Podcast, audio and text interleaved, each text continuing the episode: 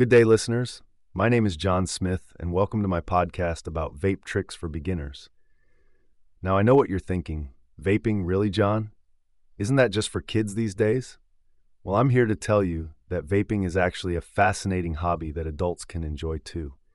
Beyond just getting a nicotine fix, the art of vaping involves skills and techniques that take real practice to master. In this episode, I'm going to walk you through 11 basic yet impressive vape tricks that even vapins like myself can pull off.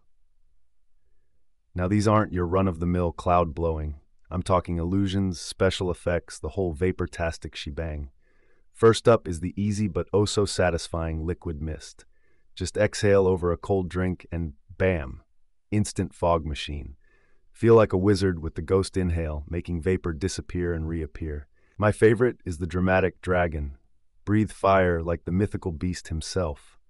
Some tricks take more dexterity, like the Bane inhale that makes your teeth look like Batman's nemesis. The jellyfish morphs one cloud into another for a real showstopper. And if you really want to impress the locals, try the triple trick combo that juggles three maneuvers at once. Of course, practice is key with these tricks, but that's half the fun.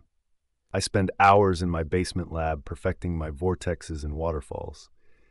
It might seem silly, but giving yourself challenges and goals keeps things interesting long term. So, whether you're a casual cloud chaser or serious vapor virtuoso, I hope this gives you some new tricks to test out. Happy vaping, stay safe, and let me know if you come up with any tricks of your own. This has been John Smith signing off. Join me next time for more vape tips and tricks. Until then,